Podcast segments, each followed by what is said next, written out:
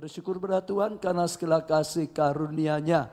Ya terima kasih pelayan praise and worship karena pelayanannya kita sudah sangat diberkati. Siapa yang diberkati melalui pujian penyembahan? Angkat tangan saudara, tepuk tangan sekali lagi. Iya, selamat juga saudara yang sudah hadir dan yang mengikuti lewat streaming. Tuhan berkati kita semuanya. Lah, saudara hari ini kita masuk satu seri khotbah yang baru yang saya percaya sangat luar biasa sekali dengan tema Becoming Spiritual Giant atau menjadi raksasa rohani. Saya percaya firman Tuhan ini seri khotbah selama satu bulan akan menuntun kita bagaimana kita bisa menjadi raksasa-raksasa secara rohani, saudara. Karena raksasa rohani itu penting sekali, saudara. Kalau kita bisa mengalami menjadi raksasa rohani, maka kita bisa kalahkan tantangan, masalah, godaan kita bisa kalahkan saudara. Bahkan juga saudara kalau kita bisa mengalami menjadi raksasa rohani. Kita tidak tergoyahkan, tidak tertarik oleh dunia saat diberkati melimpah. Seringkali orang kandas imannya dalam perjalanan rohaninya kan ada tantangan yang berat imannya rohaninya nggak kuat sehingga lemah sehingga kalah bahkan kadang-kadang undur dalam ya uh, ibadahnya, dalam pelayanannya, dalam doanya, atau kadang-kadang orang menjadi lemah, malah ditarik ke dunia karena apa? Berkat-berkat yang melimpah. Saya percaya pelajaran ini akan menjadi pelajaran yang sangat, sangat penting bagi setiap kita, yaitu menjadi raksasa rohani. Saudara, khususnya sesi pertama kita akan belajar kuat dalam iman. Tapi saya ingin mengajak saudara belajar dulu bagaimana ya supaya kita bisa menjadi raksasa rohani. Ya, sehingga kita menang di dalam studi, sehingga kita menang di dalam pekerjaan, sehingga kita menang dalam keuangan, sehingga kita menang dalam membangun rumah tangga, menang dalam keuangan, bahkan dalam pelayanan. Nah, pertama yang harus kita pelajari menjadi seorang spiritual giant atau raksasa rohani adalah sebuah pilihan, saudara. Kita mau, ya boleh memilih kita itu mau jadi raksasa rohani atau tidak, saudara. Mengapa? Karena sebetulnya dimensi roh adalah suatu dimensi yang tanpa batas. Sekali lagi, saudara, pertumbuhan rohani adalah pertumbuhan yang tanpa batas. Pertumbuhan secara lahiriah terbatas. Kalau seorang lahir masih kecil sekali saudara. Dari janin mungkin kecil sampai lahir bayi. Tapi kalau dipelihara dengan baik maka akan mulai bertumbuh makin dewasa. Hanya jadi kanak-kanak dipelihara lagi dengan baik. Hanya menjadi remaja dipelihara lagi dengan baik, hanya menjadi pemuda, pemudi, dan seterusnya. Tapi sampai umur tertentu, ada pasal tertentu, nggak mungkin lagi saudara. Makin tinggi lagi nggak mungkin. Mau dimakani vitamin, mau dimakan yang banyak, nggak mungkin naik lagi tingginya. Paling-paling tambahnya ke samping, kanan kiri jadi gendut. Paling-paling gitu saja saudara. Jadi ada batas tertentu untuk yang lahir ya. Nggak mungkin saudara bisa terus menerus. Setelah itu bahkan kadang-kadang airnya mulai turun, mulai turun, mulai turun.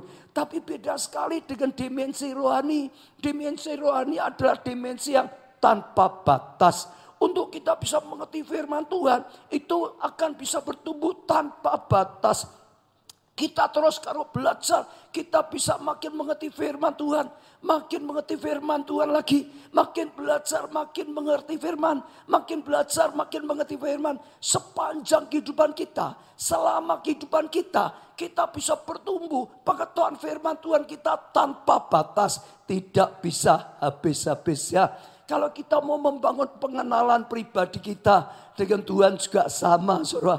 Makin kita bangun pergaulan kita dengan Tuhan, makin kenal Tuhan, makin kagum. Makin kenal Tuhan, makin kagum. Makin kenal Tuhan, makin dekat dengan Tuhan. Tidak terbatas saudara. Apalagi juga dimensi Iman kita misalnya, dimensi iman itu bisa bertumbuh tanpa batas. Oh akan bertumbuh tanpa batas. Terus dimensi rohani adalah dimensi yang bisa bertumbuh tanpa batas.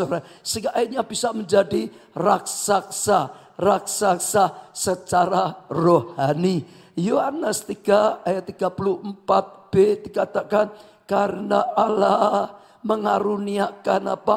Rohnya. Rohnya Allah dikaruniakan kepada kita. Dengan apa? Tidak terbatas. Sekali lagi dengan apa saudara? Tidak terbatas. Jadi bisa bertumbuh, bisa bertumbuh, bisa bertumbuh. Rohani kita bisa bertumbuh, rohani saudara bisa bertumbuh, bertumbuh tanpa batas. Karena Tuhan sudah memberikan rohnya yang tanpa batas. Kuasa Tuhan itu tanpa batas, yaitu luar biasa sekali. Tapi kadang-kadang kenapa? Ya anak-anak Tuhan kadang-kadang hidupnya masih penuh dengan kelemahan. Hidupnya masih penuh dengan kekalahan. Kadang-kadang tidak menunjukkan pertumbuhan rohani yang kuat.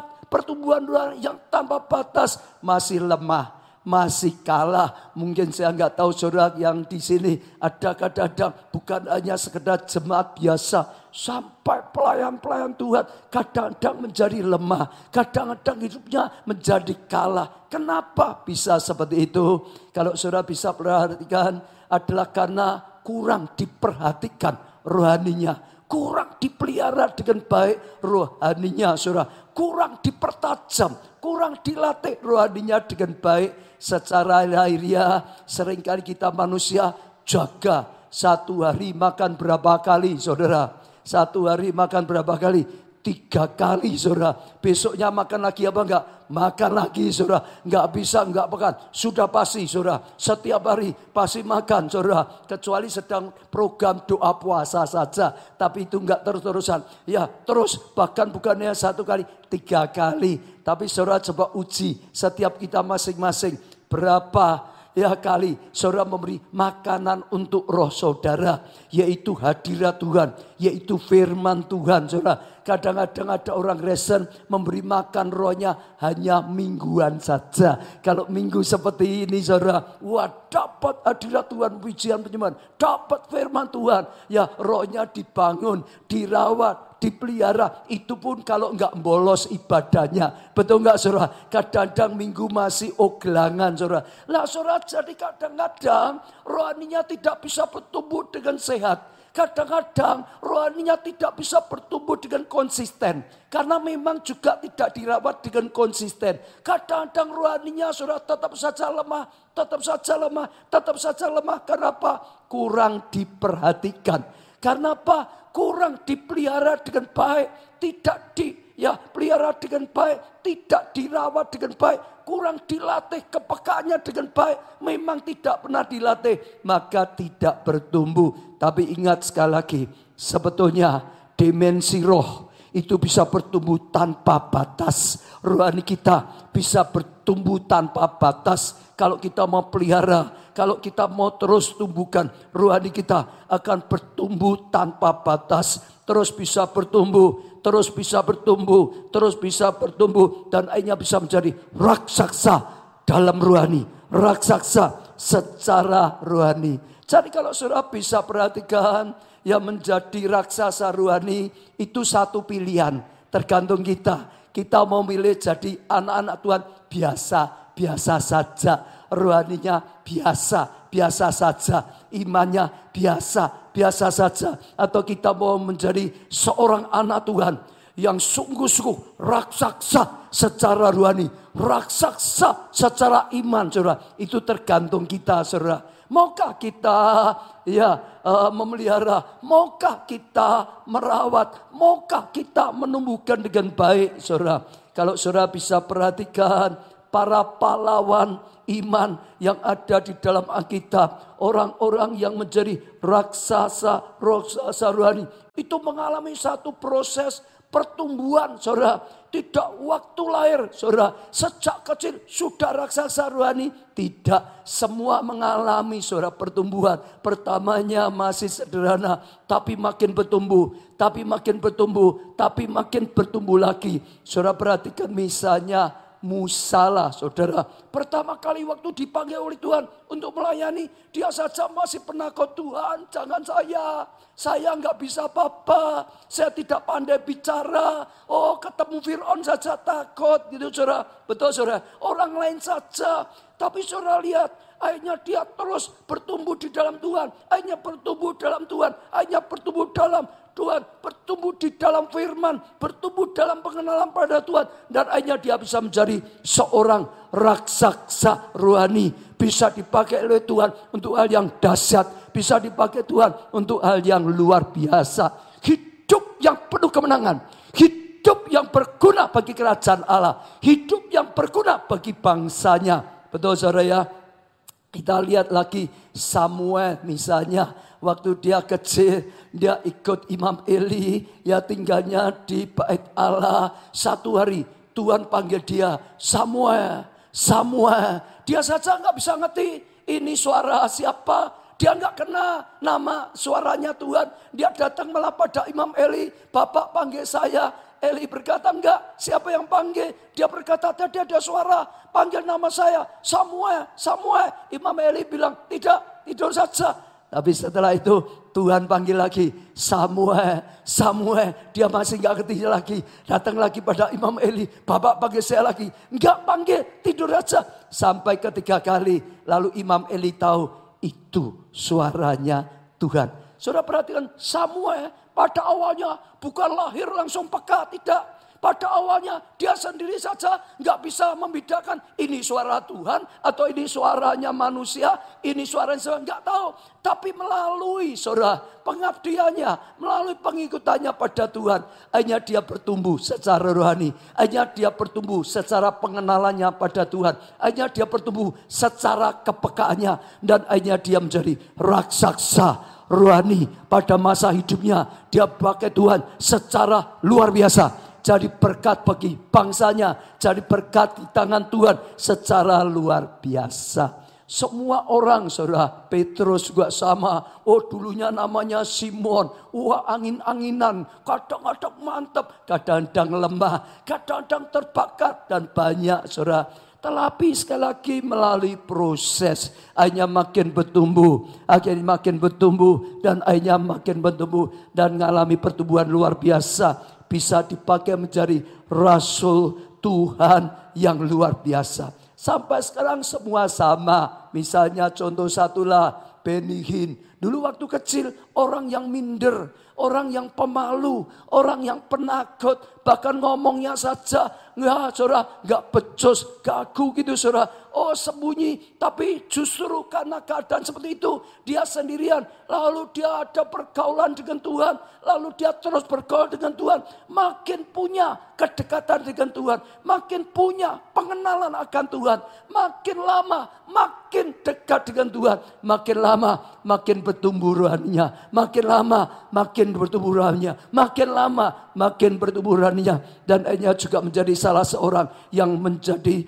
raksasa secara rohani, hidupnya bisa dipakai Tuhan luar biasa, hidupnya bisa jadi berkat yang luar biasa.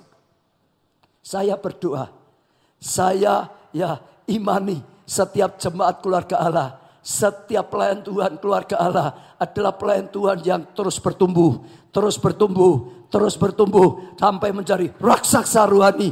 Setiap saudara semua yang ada di tempat ini, setiap kita, saudara dan saya adalah orang yang bertumbuh, adalah orang yang bertumbuh secara rohani. Dan saya percaya kalau kita bertumbuh sampai menjadi raksasa rohani. Maka sekalipun ada badai menerpa, kita tidak akan goyah. Maka sekalipun ada godaan-godaan, kita tidak akan rontok, saudara. Maka sekalipun kita sudah diberkati melimpah, kita tidak tertarik oleh dunia, tidak terpikat oleh uang atau berkat. Tetap saja di dalam Tuhan, tetap saja melekat dan sungguh-sungguh hidup dipakai Tuhan luar biasa. Kuncinya apa saudara? Memang diperhatikan rohaninya. Kuncinya apa saudara? Memang dipelihara rohaninya. Kuncinya apa saudara? Dirawat rohaninya. Memang dirawat. Memang dipelihara. Memang dilatih rohaninya. Dan hanya sungguh-sungguh menjadi orang yang luar biasa secara rohani. Saja saudara belajar satu orang misalnya lagi dalam Alkitab. Tuhan sedang berbicara berapa hari yang lalu pada saya melalui Daniel. Daniel itu kalau saudara perhatikan seorang saudara raksasa rohani yang luar biasa. Raja sudah ganti sampai empat kali raja dia nggak pernah goyah kedudukannya. Dia tetap orang kedua setelah raja. Kalau saudara baca di Alkitab, raja-raja, orang-orang pada saat itu berkata, Daniel ini adalah orang yang punya roh yang luar biasa. Kalau saudara baca Alkitab, semua bisa melihat, semua mengakui Daniel punya roh yang luar biasa sekali saudara. Sehingga dia terus hidupnya penuh dengan kemenangan. Sehingga dia terus melekat pada Tuhan dan mengalami kedahsyatan. Bahkan mujizat-mujizat yang besar dia alami secara luar biasa. Kalau saudara perhatikan kunci keberhasilan Daniel itu apa saudara? Kuncinya apa saudara? Apa? Apa ini? Sudah ngomong kau ini. Apa ini? Apa? Doanya kita semua kena. Alkitab ditulis dia berdoa tiga kali sehari. Betul nggak saudara?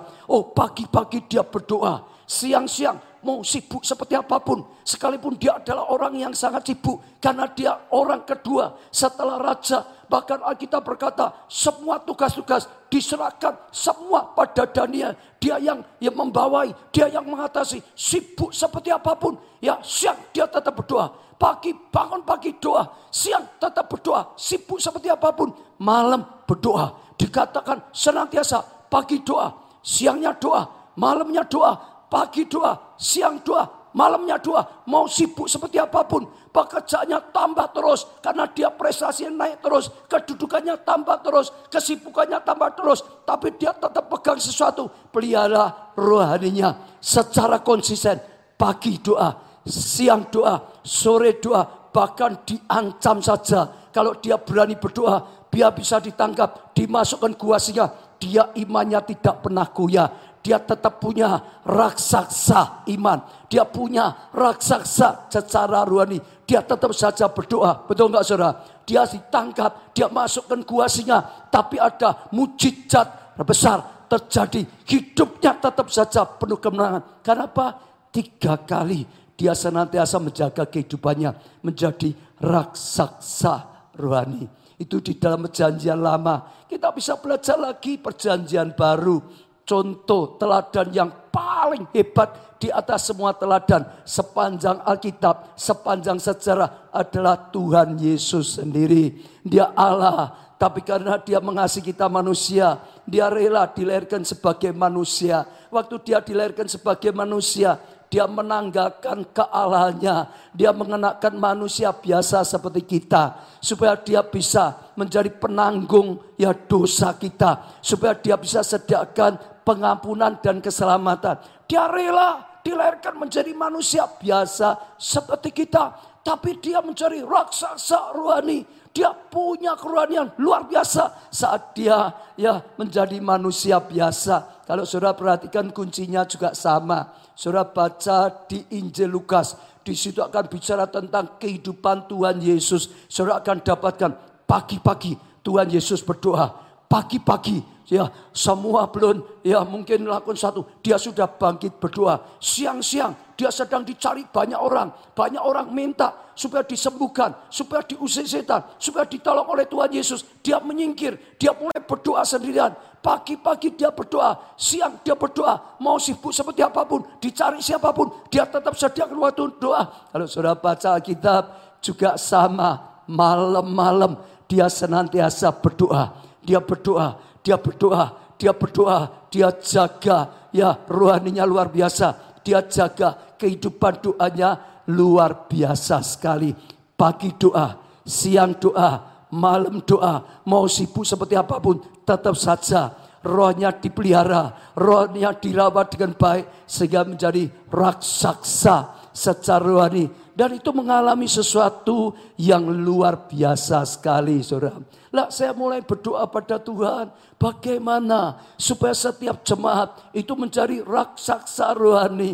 Tuhan ingatkan dua hal ini saudara. Perhatikan karena Daniel, karena Tuhan Yesus ada orang yang merawat, adalah orang yang memelihara secara konsisten kehidupan doanya, secara konsisten rohaninya sehingga saudara oh terus stabil rohnya sehingga terus makin kuat rohnya sehingga sungguh-sungguh menjadi raksasa rohani. Saudara, dia kalahkan semuanya dan jadi pemenang lebih daripada pemenang. Amin.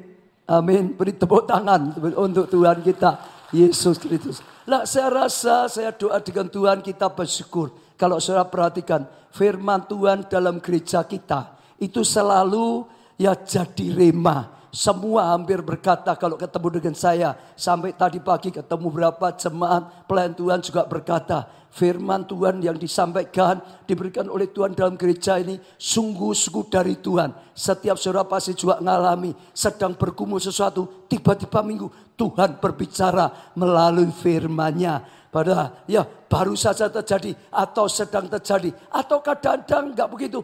Firmannya bicara satu, dua, tiga hari. Sengalami apa yang disampaikan firman. Saya percaya itu bagus sekali. Itu sudah memberikan pertolongan. Itu sudah memberikan makanan rohani. Karena itu rema. Karena itu firman yang daripada Tuhan. Setiap ibadah imannya dibangun. Setiap ibadah imannya dikuatkan. Setiap ibadah rohaninya dibangun. Saudara. Melalui apa? firman Tuhan khotbah setiap minggu. Lalu saya dengar banyak kesaksian juga melalui reka. Reka itu apa saudara? Reka itu apa? Renungan keluarga Allah. Betul nggak saudara?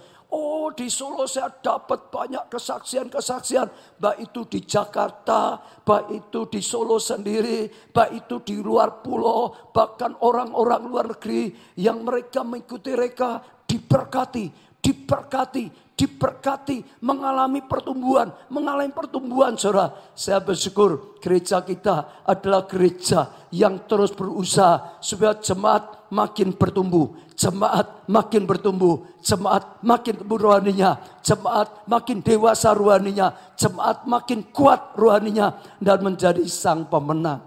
Lalu saudara saya mulai berpikir tentang reka gitu saudara. Ya satu hari sudah cukup luar biasa jadi berkat. Tapi kalau reka itu dibuat setiap hari tiga kali. Kira-kira lebih baik atau tidak? Tadi dikatakan ya, saudara kalau kita setiap hari harus makan atau tidak saudara? Setiap hari harus makan enggak saudara?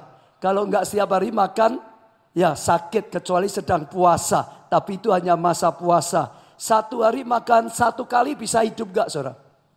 Bisa enggak? Bisa enggak? Ya, tapi kalau satu hari makan tiga kali, lebih sehat atau tidak? Saudara makannya berapa kali? Siapa yang satu hari satu kali saja katakan?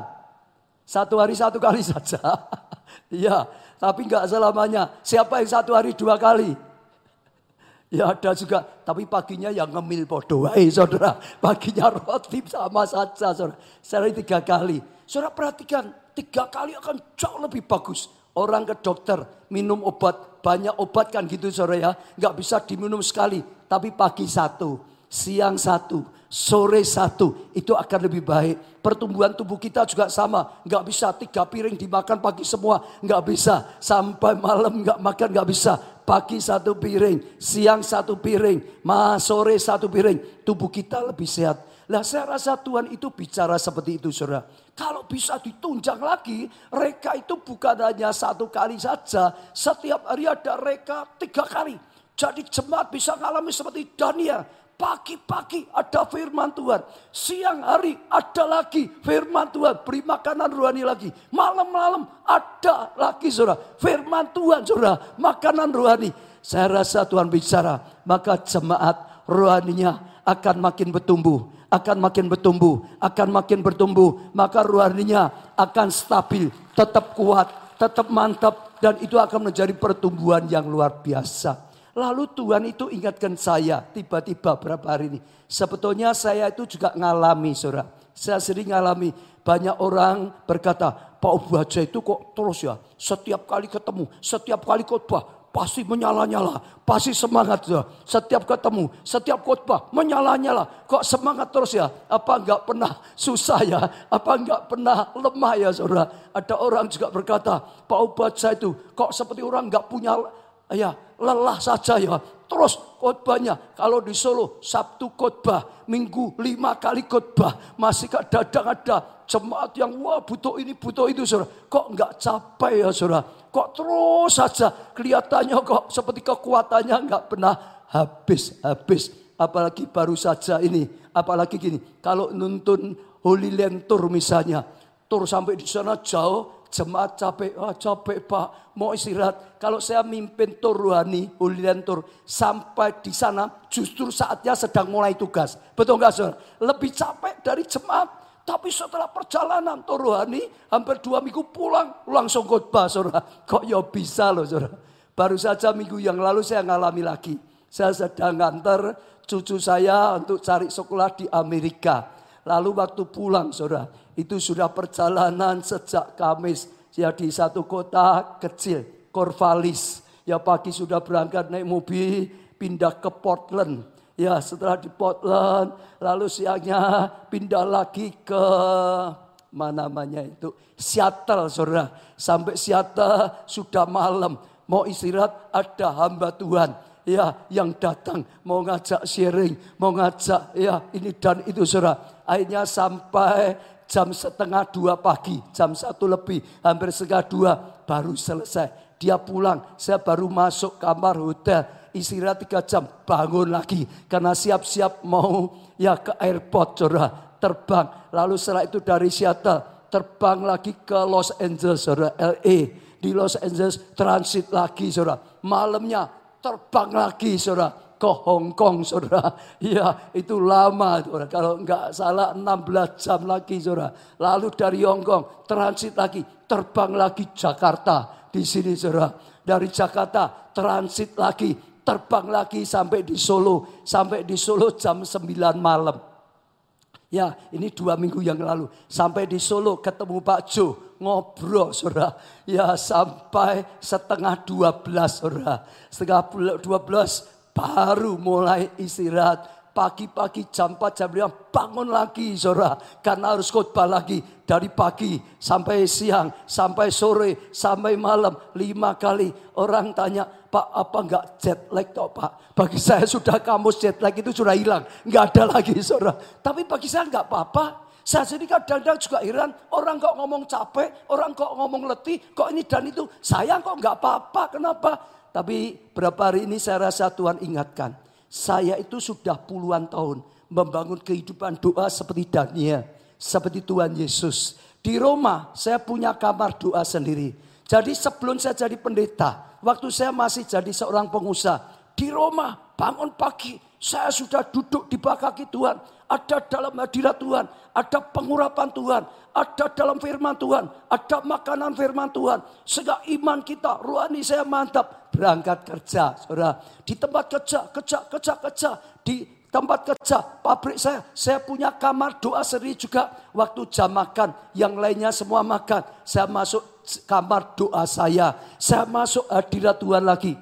Saya dapat pengurapan lagi. Kekuatannya dipulihkan lagi. Bahkan di pabrik kadang-kadang ada gejolak-gejolak. Hati saya damai lagi. Saudara, diisi firman Tuhan lagi. Jadi dipulihkan lagi. Selesai itu saudara, kerja lagi. Sampai sore pulang. Sore malam di rumah. Masuk kamar doa saya lagi. Saya jalani sama seperti Daniel. Saya jalani sama seperti Tuhan Yesus. Dan Tuhan ingatkan, justru karena dirawat secara konsisten. Karena dirawat secara sehat. Sadar atau tidak sadar.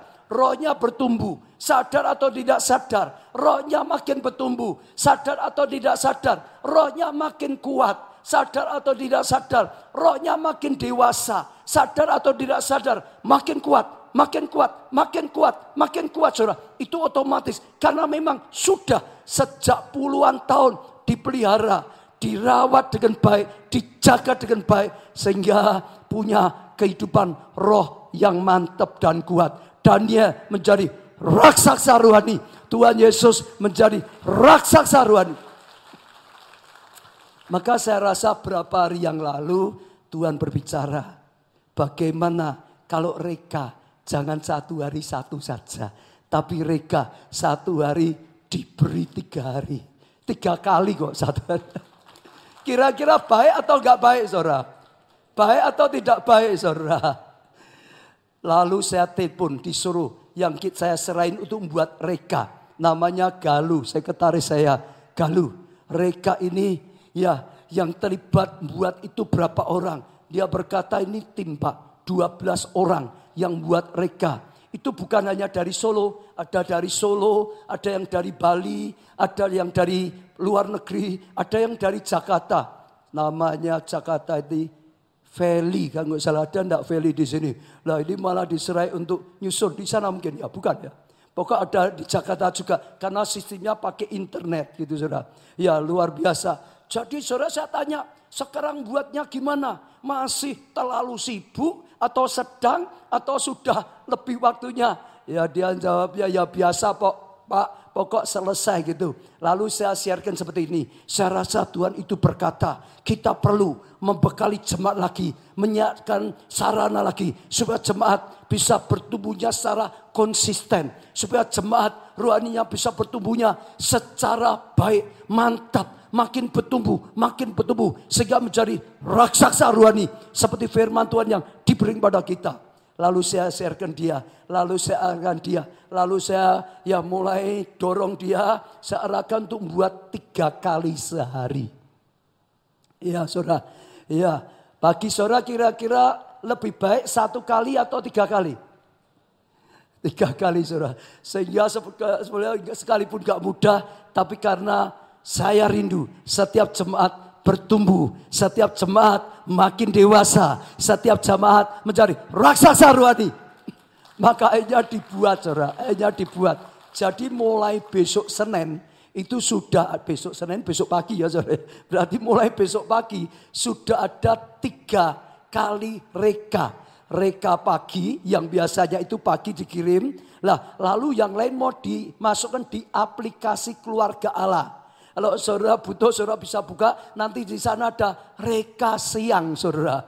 Lalu setelah itu juga ada lagi reka malam, saudara. Ada tiga. Saudara yang percaya, saudara yang memilih untuk bertumbuh secara rohani. Saudara yang memilih untuk menjadi raksasa rohani. Sehingga saudara menjadi pemenang menang dalam studi saudara, menang dalam membangun rumah tangga saudara, menang dalam ya pekerjaan saudara, menang menghadapi tantangan ya saudara, menang dalam kehidupan saudara, saudara bisa mengikutinya. Dan saya percaya itu akan menjadi berkat. Lah, kalau saudara lebih tertarik lagi, saudara bisa daftarkan. Kalau di aplikasi, saudara tinggal ambil itu sudah gampang sekali. Tapi pengalaman saya, saudara, kadang-kadang pagi kita sudah dapat renungan, siang rencananya mau doa, karena sibuk lupa. Biasa gitu saudara. Betul nggak saudara? Seenggaknya lupa. Kadang-kadang ada doa siang, kadang-kadang tidak ada. Malam kadang lupa. Lah kalau saudara daftar, saudara kan dikirim. Dikirim itu tujuan apa? Mengingatkan. Sebetulnya lupa. Tapi ada kiriman reka. Diingatkan, diingatkan, diingatkan. Sehingga punya saudara ya persekutuan pribadi yang konsisten dengan Tuhan. Yang makin hari makin dekat dengan Tuhan. Yang makin hari makin kenal dengan Tuhan. Dan itu sesuatu yang luar biasa. Dan saya percaya akan menjadi berkat besar. Beri tepuk tangan untuk Tuhan kita Yesus Kristus. Jadi raksasa rohani adalah sebuah pilihan. Sajak setiap saudara ambil langkah. Ya perhatikan rohani saudara. Tingkatkan rohani saudara. Pelihara dengan baik secara konsisten. Saudara makin bertumbuh secara rohani. Dan sungguh-sungguh saudara akan menjadi raksasa rohani. Yang kedua saudara Iman adalah fondasi paling penting untuk manusia roh kita, saudara. Oh dasarnya adalah iman. Ya iman itu menjadi dasar utama untuk kita menjadi raksasa rohani.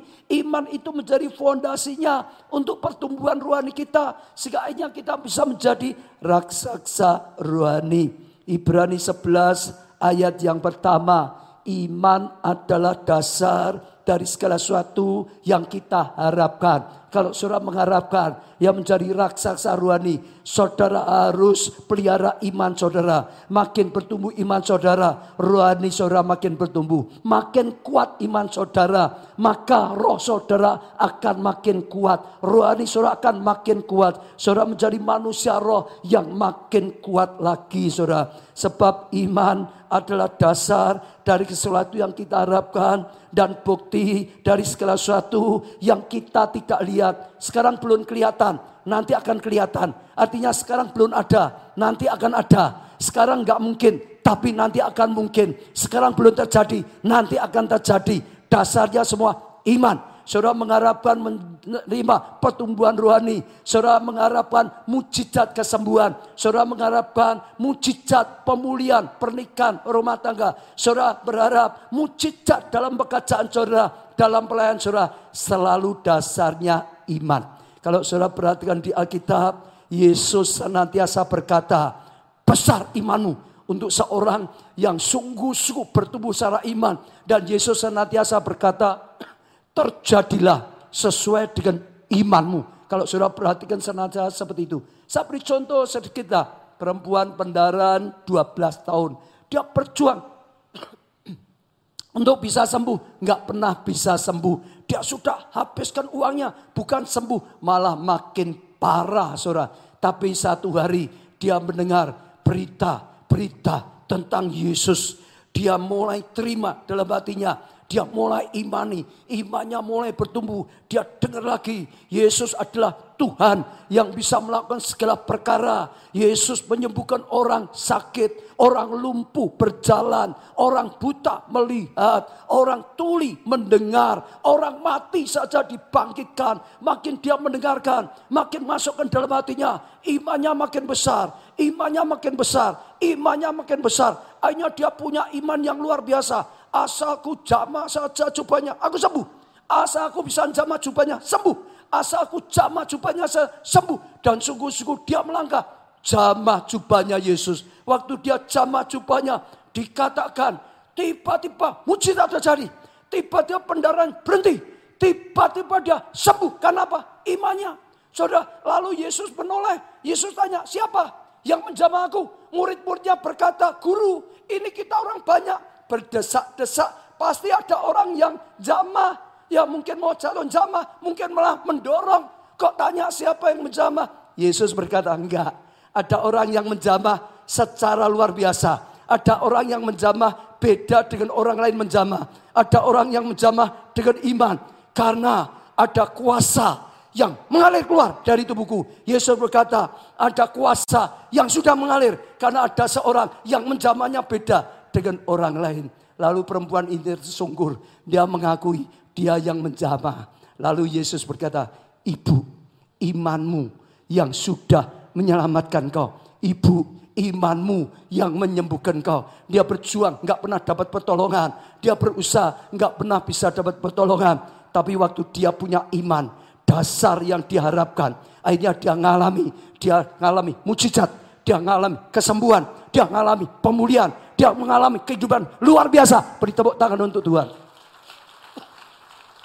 Iman itu menjadi dasar, saudara. Atau iman itu menjadi fondasi. Kalau saudara bangun rumah, saudara. Iya, saudara. Iman itu dasarnya, artinya fondasinya. Saudara bangun fondasinya, baru boleh bangun di atasnya. Kalau fondasinya roboh, atasnya akan kitut roboh. Makin tinggi, fondasinya harus makin kuat. Makin tinggi, fondasinya harus makin kuat. Makin tinggi, fondasinya harus makin kuat. Karena iman itu dasar, menjadi fondasi, menentukan bangunan ini bisa kokoh atau tidak, saudara. Jadi itu sesuatu yang penting. Maka Yesus sendiri berkata, jaga imanmu, jaga imanmu. Kita berkata, jagalah hatimu dengan segala kewaspadaan.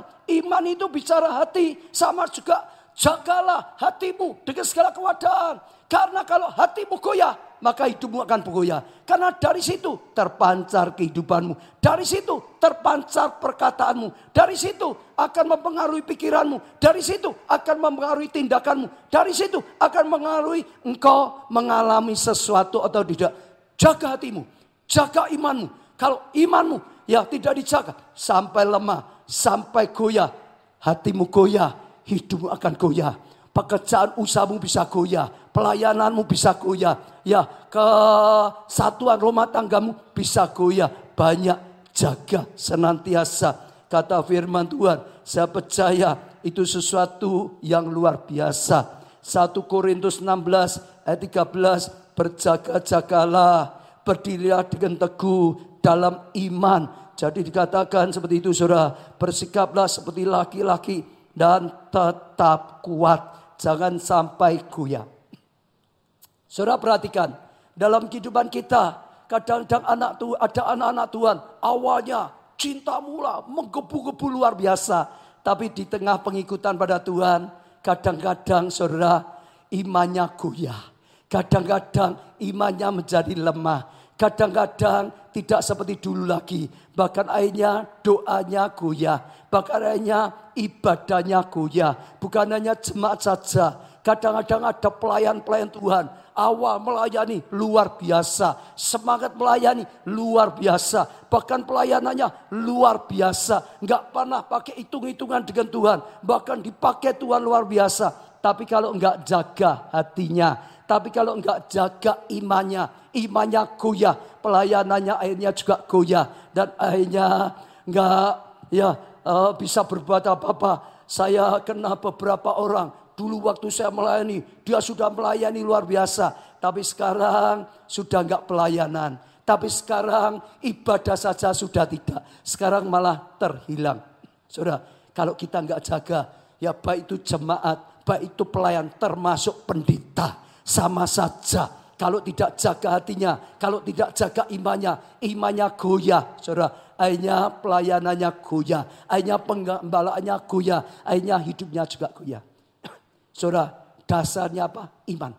Jaga hatimu, jaga imanmu. Saya tidak tahu keadaan saudara pada saat ini bagaimana. Kalau ada di antara saudara yang iman saudara sedang goyah, dengar saudara, kembali, bangun imanmu kembali Bangun hatimu kembali. Jangan izin goyah. Kalau saudara izinkan terus, saudara tidak akan selesaikan tugas hidup saudara dari Tuhan dengan baik. Saudara akan terhilang, kehilangan semuanya. Kembali, bangun hatimu. Kembali, bangun iman. Saudara, waktu persiapan saya ingat tentang Billy Graham.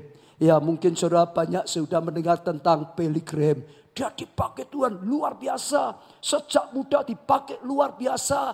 Dia terus jaga imannya. Sampai dia terus dibawa naik dan naik terus saudara. Sampai akhirnya umur 99 tahun. Dia tetap mantap pelayanannya. Dia dibawa Tuhan luar biasa. Sampai banyak orang berkata. Mungkin dia termasuk pada zaman hidupnya. Seorang hamba Tuhan yang dipakai luar biasa. Karena dia jaga hatinya. Dia jaga hidupnya. Dia jaga pelayanannya. Terus sepanjang hidupnya nggak goyah, tetap berbuah banyak bagi kerajaan Allah sampai dia dipanggil pulang.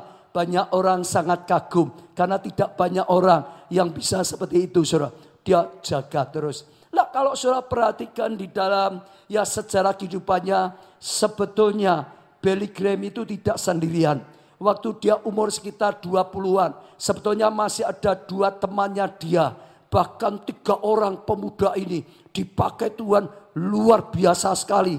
Dipakai Tuhan membawa kebangunan Tuhan yang luar biasa sekali saudara. Wah itu dipakai Tuhan luar biasa sekali.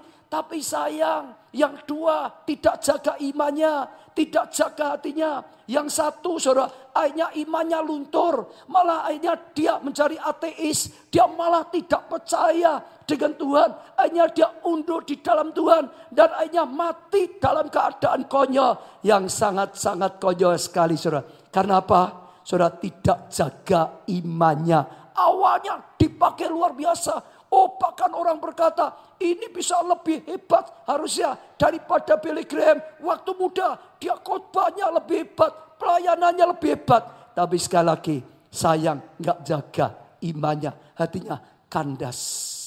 Yang satunya lagi ya lebih parah juga karena sama tidak jaga hatinya.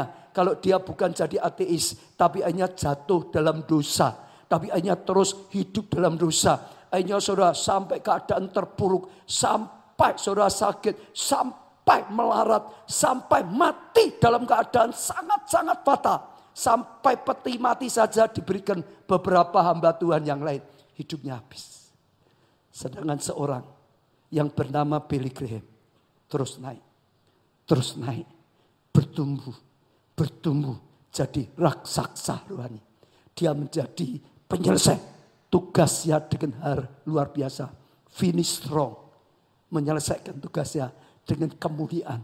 Dengan anugerah yang luar biasa. Saya doa untuk setiap saudara yang ada di tempat ini. Untuk semua jemaat pelayan Tuhan keluarga Allah. Terus bertumbuh menjadi jemaat yang bertumbuh. Menjadi pelayan Tuhan yang bertumbuh. Rohani saudara, iman saudara. Sampai menjadi raksasa rohani. Bukan dikalahkan, tapi kalahkan masalah. Kalahkan godaan, saudara. Kalahkan daya tarik dunia, saudara. Jadi sang pemenang, lebih daripada pemenang. Saya dengar Rendat Bonke pernah berkata begini. Kalau kamu urusan dengan orang, butuh uang. Uang itu bisa punya dampak banyak. Tapi kalau kamu mau urusan dengan Tuhan, butuh iman. Dengan orang-orang mereka nggak ada uang, ada kadang orang nggak mau. Tapi dengar, kalau dengan Tuhan, yang dibutuhkan bukan uang. Uangmu nggak ada harganya. Betul nggak? Hatimu. Butuh iman.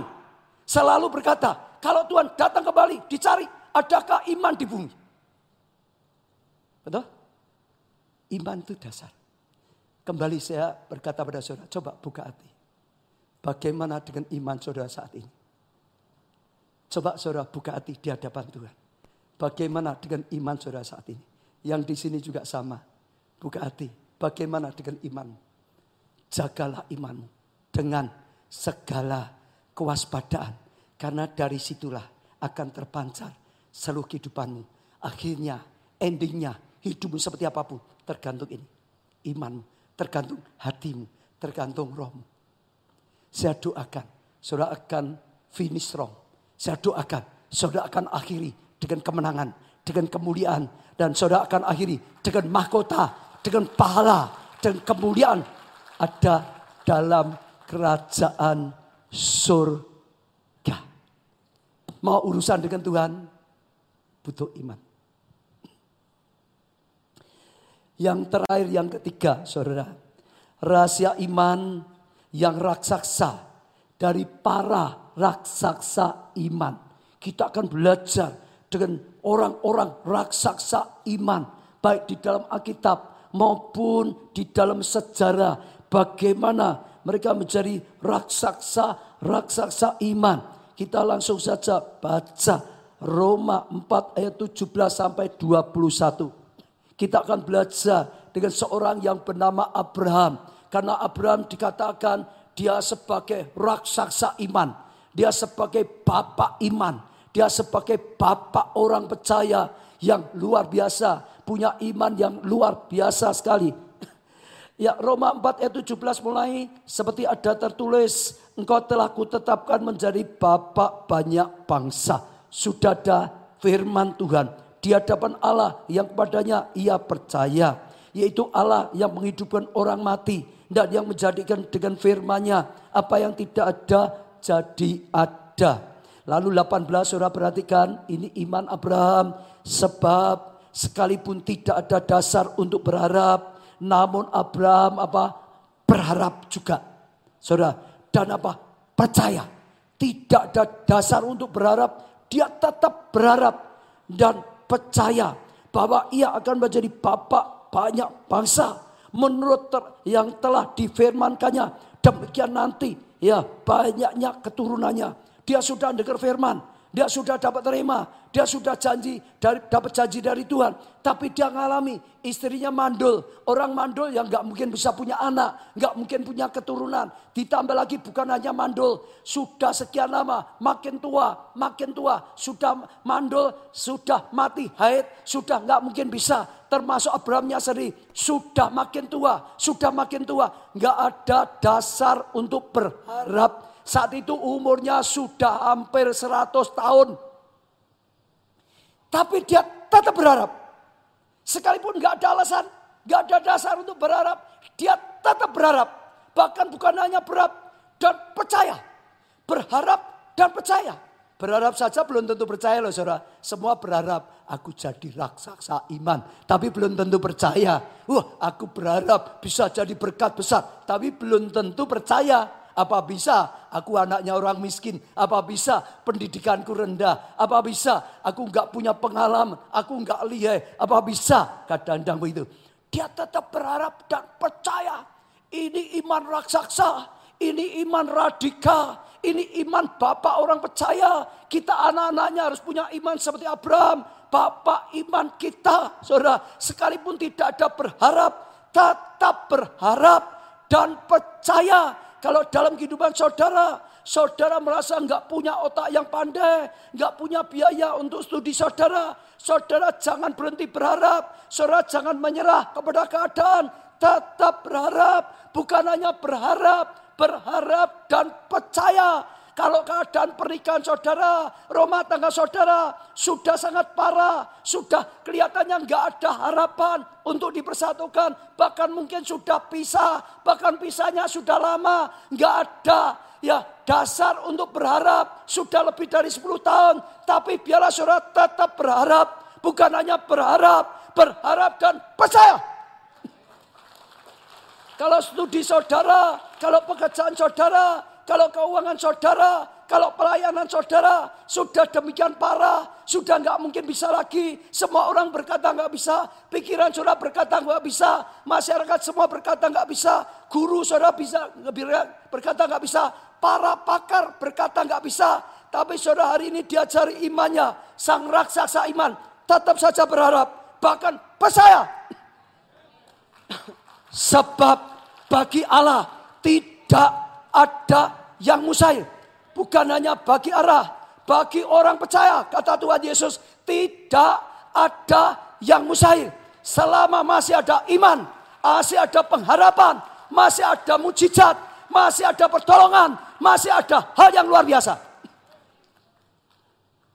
Kalau saudara ingin dapat mujizat Tuhan, siapa yang rindu dapat mujizat Tuhan angkat tangan. Yang nggak mau nggak usah. Lah saudara mau dapat mujizat Tuhan. Jangan ya selalu diukur dengan akal. Oh nggak masuk akal, nggak berani, nggak mau percaya. Jangan. Yang namanya mujizat itu nggak masuk akal. Kalau masuk akal itu bukan mujizat. Ada banyak orang berharap mujizat, tapi ini nggak masuk akal, nggak percaya itu gimana? Namanya mujizat memang nggak masuk akal. Baru mujizat, masuk akal itu bukan mujizat. Satu tambah satu dua biasa, nggak butuh mujizat. 5 tambah 2, 7. Itu biasa, nggak butuh iman. Betul nggak saudara? Namanya mujizat itu nggak masuk akal. Hari ini sekali lagi saya dorong saudara. Kalau saudara sedang menghadapi jalan buntu. Kalau saudara sudah menghadapi sesuatu yang sudah tidak mungkin. Nggak ada dasar saudara berharap. Dipakai Tuhan luar biasa. Tapi tetaplah berharap dan percaya. Saya saksi untuk diri saya nggak pernah malu saya hanya SMP 1. Bukan karena malas, karena sakit dulu. Saudara dengar kesaksian saudara, nggak bisa melanjutkan sekolah lagi. Kalau seperti saya, saudara, dulu waktu dipanggil Tuhan jadi pendeta. Kalau saya menurut ya masuk akal, nggak masuk akal, nggak mungkin berani. SMP 1 kok, siapa yang mau saya gembalakan? Siapa yang mau konseling dengan saya? Saudara kelas berapa? Ayo, ada enggak yang di bawah SMP 1? Saya yakin gak ada. Jemaat kita sekarang ada S1, ada S2, ada S3, mungkin ada yang S teler. Loh betul tak saudara? Betul gak saudara? Kalau saudara hanya dengan pikiran saya gak masuk akal, gak mungkin. Oh gak mungkin orang mau. Sekali lagi saya tidak akan bisa ngalami. Sekalipun tidak ada dasar untuk berharap. Tapi Tuhan sudah berkata pada Abraham. Ya Tuhan akan pakai dia menjadi berkat maka dia berharap juga. Bahkan bukan berharap saja dengan percaya. Orang datang pada saya bukan belajar dengan saya. Nggak ada apa-apanya, cuma SMP 1. Tapi orang datang pada saya. Oh belajar dengan Tuhan yang maha tahu. Yang bekerja dalam kehidupan saya. Mendapat sesuatu dari Tuhan. Betul saudara? Sekarang malah gereja kita yang saya pimpin gereja kita ada sekolah dari playgroup TK sampai sekolah tinggi, betul nggak? Gereja kita malah sekarang di sekolah kita STT bisa mengeluarkan ijazah S1, bisa mengeluarkan ijazah S2, pada gelambara sidangnya SMP 1. Loh itu kan nggak masuk akal tak saudara, betul nggak? Hari ini saya tantang pada saudara.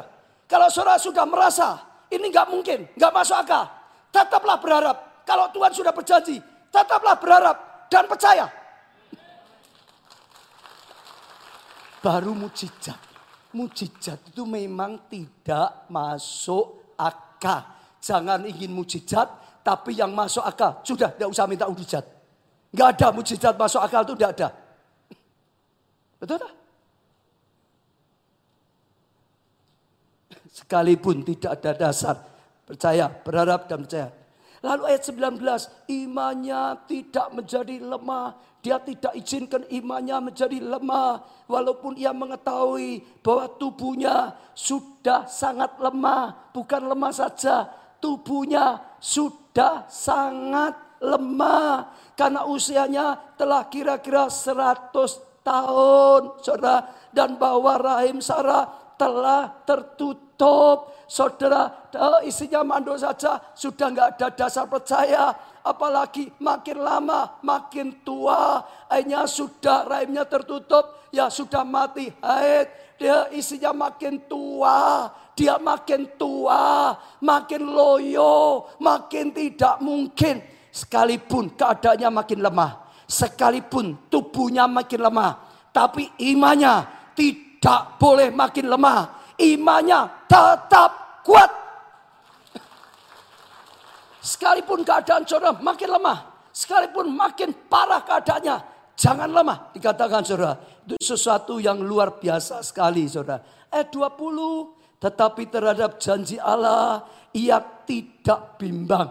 Orang bimbang tidak akan dapat apa-apa. Kata firman Tuhan, jangan bimbang bangun hubungan intimu dengan Tuhan. Setiap kali mau bimbang, masuk kamar doa saudara, masuk hadirat Tuhan datangi Tuhan, minta kekuatan, minta pengurapan, minta hatinya Tuhan, saudara. Iya, tetapi terhadap janji Allah, ia tidak bimbang karena ketidakpercayaan. Malah ia apa? Diperkuat, diperkuat, diperkuat, diperkuat dalam imannya diperkuat dari imannya, dikuatkan lagi imannya, dikuatkan lagi imannya, dikuatkan lagi imannya. Dan ia memuliakan Tuhan, bukan mengeluh, memuji Tuhan, memuliakan Tuhan, bersyukur pada Tuhan dengan penuh keyakinan ya bahwa Allah berkuasa untuk melaksanakan apa yang telah ia janjikan.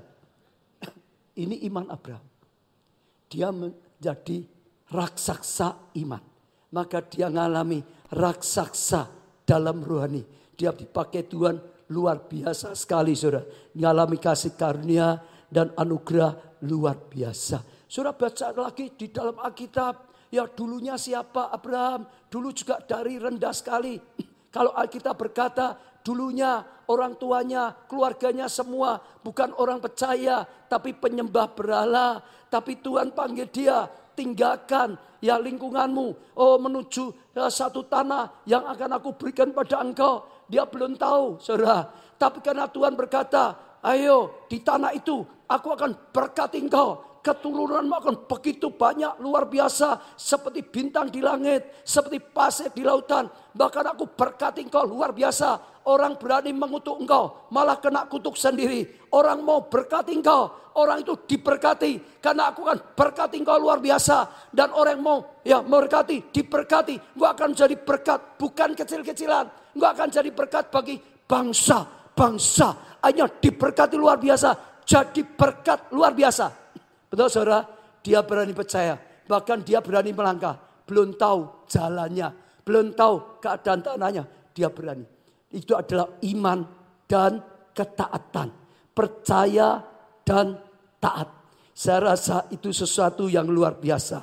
Waktu dia berani, taat itu luar biasa. Ibrani 11 ayat 8. Karena iman Abraham taat. Katakan saudara. Karena iman Abraham taat. Ayo satu dua tiga. Karena iman Abraham taat. Sekali lagi. Sekali lagi.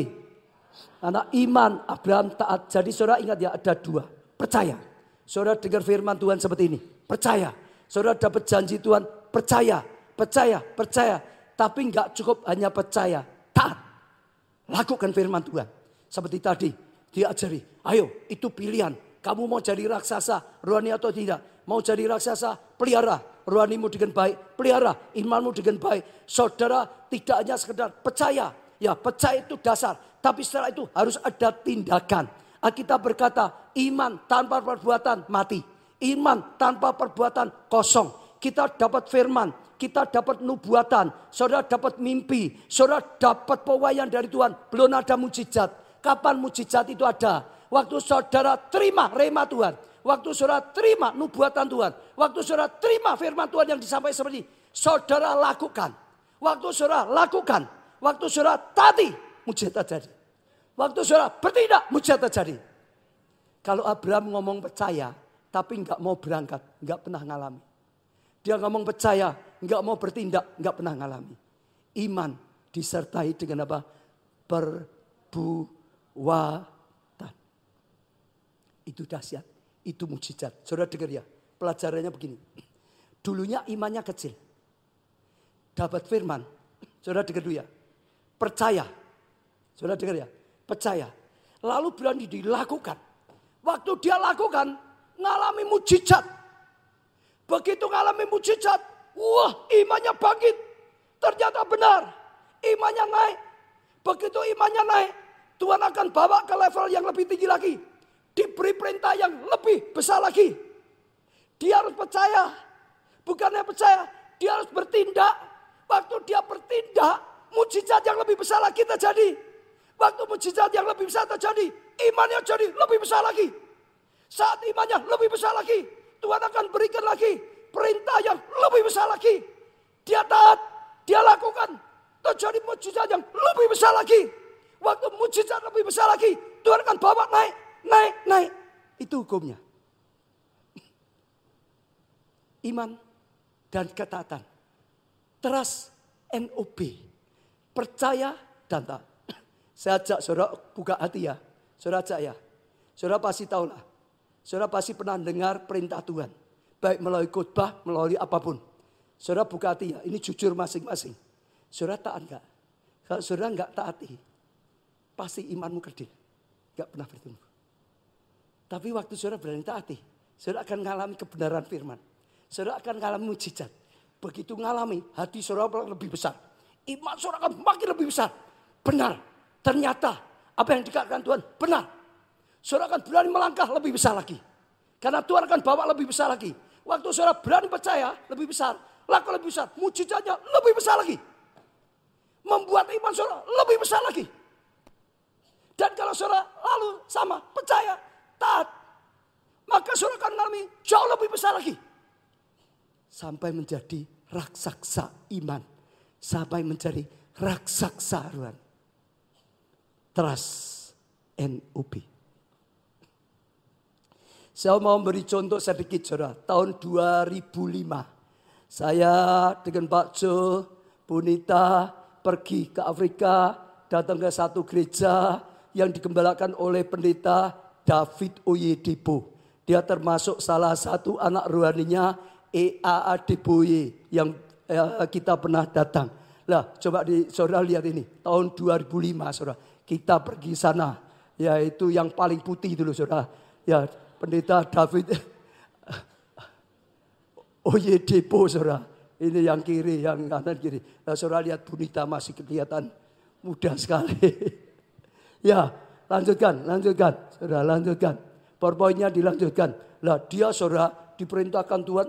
Ya beli tanah bangun. Saat lahir akhirnya dibangun satu komplek tersendiri. Ya besar dan rapi di depannya kacau semua di sana. Tapi di kompleknya diberi nama Kanaan Land, saudara.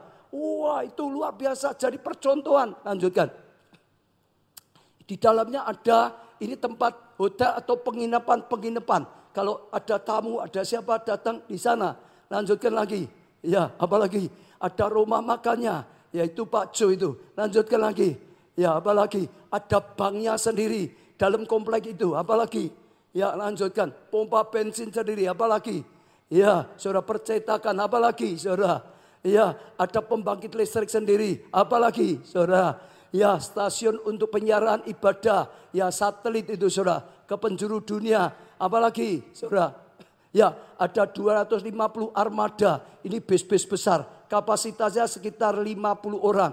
Saudara lihat ini ya, nomornya 240, 241, 242. Jadi mereka punya armada bis 250 untuk jemputan. Karena jaraknya gereja dengan kota itu harus satu setengah jam. Saudara, perjalanan. Jadi ini mobil yang besar. Masih ada mobil-mobil yang sedang dan kecil.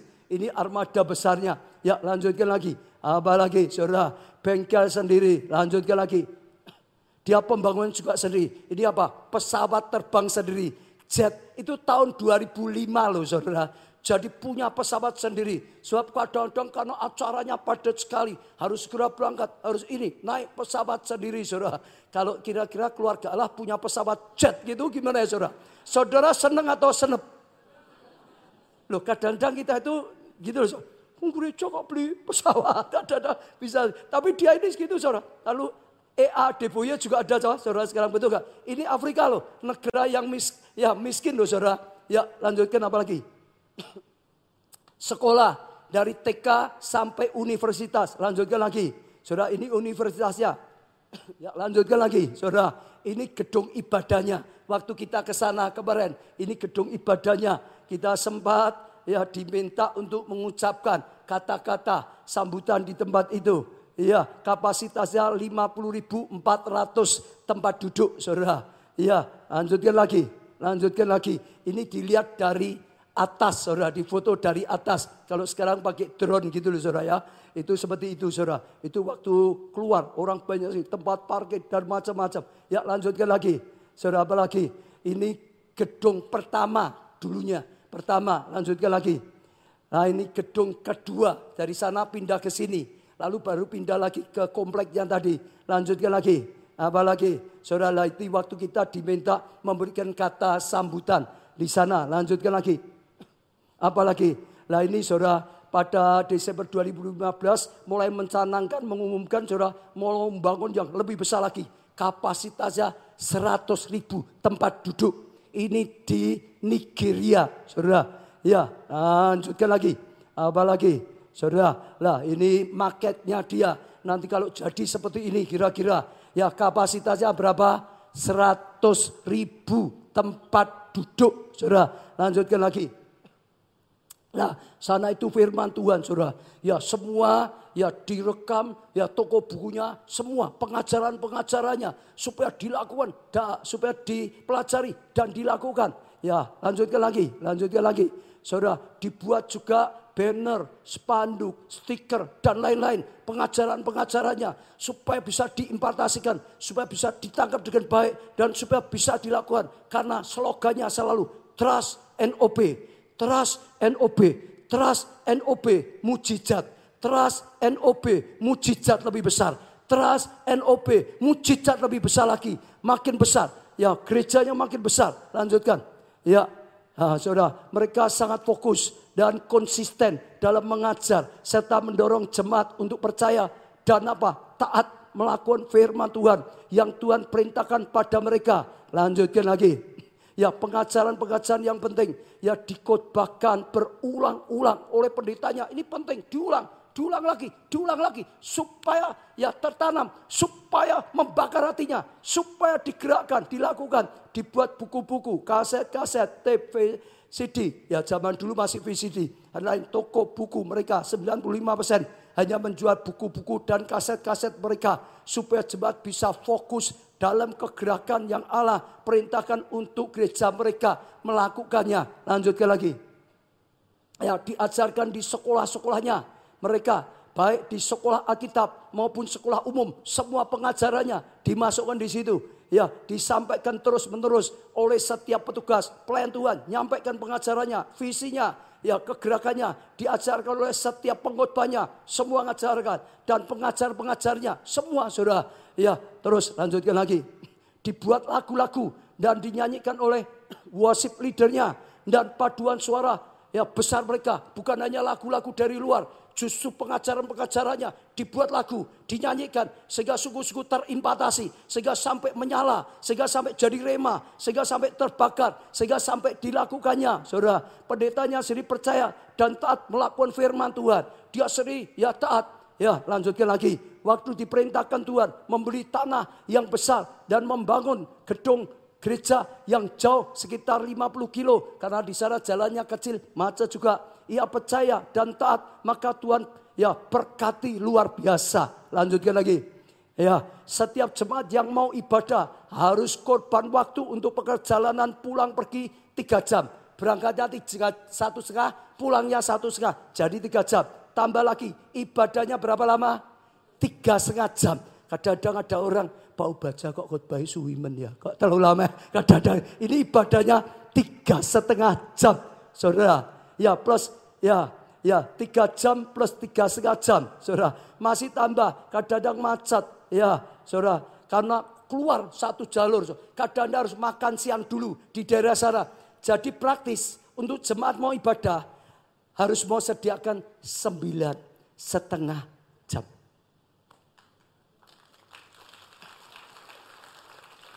Nggak mudah, nggak masuk akal.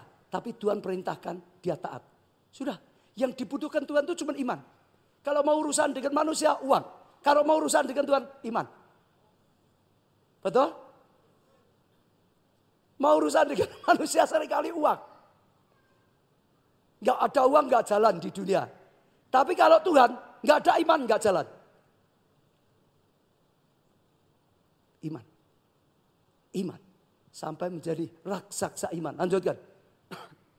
ya, tapi mengapa tidak kekurangan justru bertambah banyak jemaatnya karena percaya dan taat trust NOB melakukan perintah Tuhan mendatangkan mujizat. Lanjutkan lagi, beri tepuk tangan. Setiap minggu ada banyak orang yang antri untuk apa? Antri untuk apa? Bersaksi. Karena mereka mengalami mujizat-mujizat setelah mereka percaya dan melakukan firman Tuhan. Sampai yang mau bersaksi itu antri saudara. Ya, ada kesaksian-kesaksian karena kebaktiannya tiga setengah jam. Ya, lanjutkan lagi. Apa? Seorang jemaat di gereja itu, ya ada yang bersaksi setelah percaya dan taat mengembalikan perpuluhan milik Tuhan. Ia menerima pekerjaan ya di perusahaan asing. Dapat pekerjaan di perusahaan asing. Di sana kan negara tertinggal, betul gak? Kalau perusahaan asing beda sekali. Dan gajinya sebesar 30 tahun dari pekerjaan yang lama. Mujizat. Baru namanya mujizat, betul gak? Kalau gajinya naik 10% itu bukan mujizat. Biasa. Lanjutkan lagi apa lagi? Masih ada nggak? Oh masih ada. David Oyedepo berkata, mari kita jemaatnya percaya dan taat mengembalikan perpuluhan milik Tuhan sehingga tingkap-tingkap langit dibuka dan berkat dicurahkan luar biasa oleh Tuhan kepada jemaat dan gereja itu. Kuncinya sudah dengar. Trust NOP. Di mana-mana dipasang trust NOP. Saya belajar dengan pendeta Yonggicho. Kalau pendeta Yonggicho selalu ngomong apa? Hear NOP. Dengarkan. Yonggicho itu ngajar jemaatnya dekat Tuhan. Sampai dapat rema. Selalu gitu. Kamu dapat rema, lakukan. Hear NOP. Dengarkan, lakukan. Kalau dia ini percaya, lakukan. Jadi kalau David Oyedepo percaya lakukan. Kalau Yonggicho dengar perkataan Tuhan, ada firman Tuhan ini, seperti ini, ada janji, lakukan, mujizat. Dengar lagi, lakukan, percaya lagi, lakukan. Maka bagi kita dirangkap saja, dengarkan, percayai, lakukan. Nanti mujizatnya triple.